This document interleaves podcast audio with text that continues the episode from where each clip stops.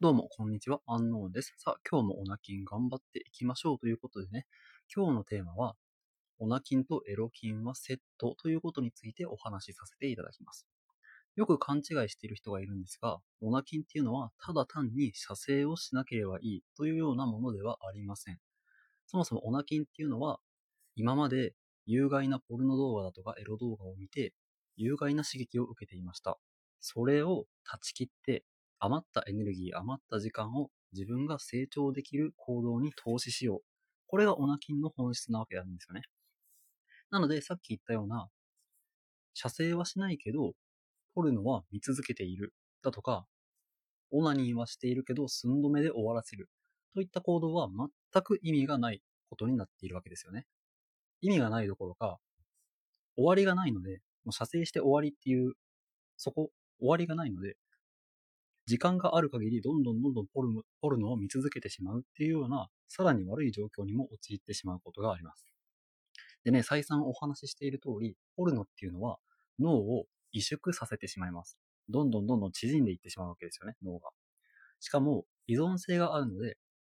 やめることができなくなってしまいますし、より強い刺激を求めて、性の思考がどんどんどんどん過激になってしまいます。で、本人はそれになかなか気づけないんですよね。なので、僕はもう日本人は全員ポルノなんて見るべきじゃないっていうふうに思っているんですが、まあそれはそれとして、今からオナキンを始めるっていう方は、もう自分の携帯の中にあるエロ動画のブックマークだとかダウンロードしたもの、まあ、もうすべて消し去ってください。これね、ちょっと、ちょっとそれは嫌だなって思う人がいたら、多分あなたはオナキン成功しないと言ってもいいでしょう。もうそれぐらいできないと、人間の三大欲求の一つである性欲をコントロールすることなんていうのはできないんですよね。なんでも諦めて、エロ動画のブックマーク、ダウンロードしたエロ動画はもうすべて削除してください。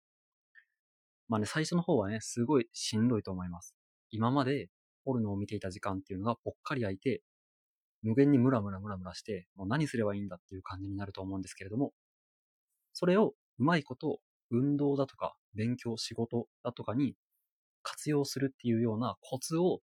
掴んでいくっていうのがオナキンの成功のコツになります。まあ、最初は失敗することもあると思います。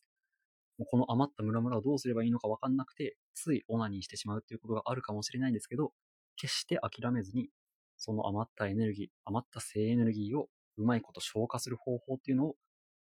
考え続けてください。はい、今日は以上になります。正しいオナキンの方法を日本中に広めようという活動をしています。ぜひフォローお願いします。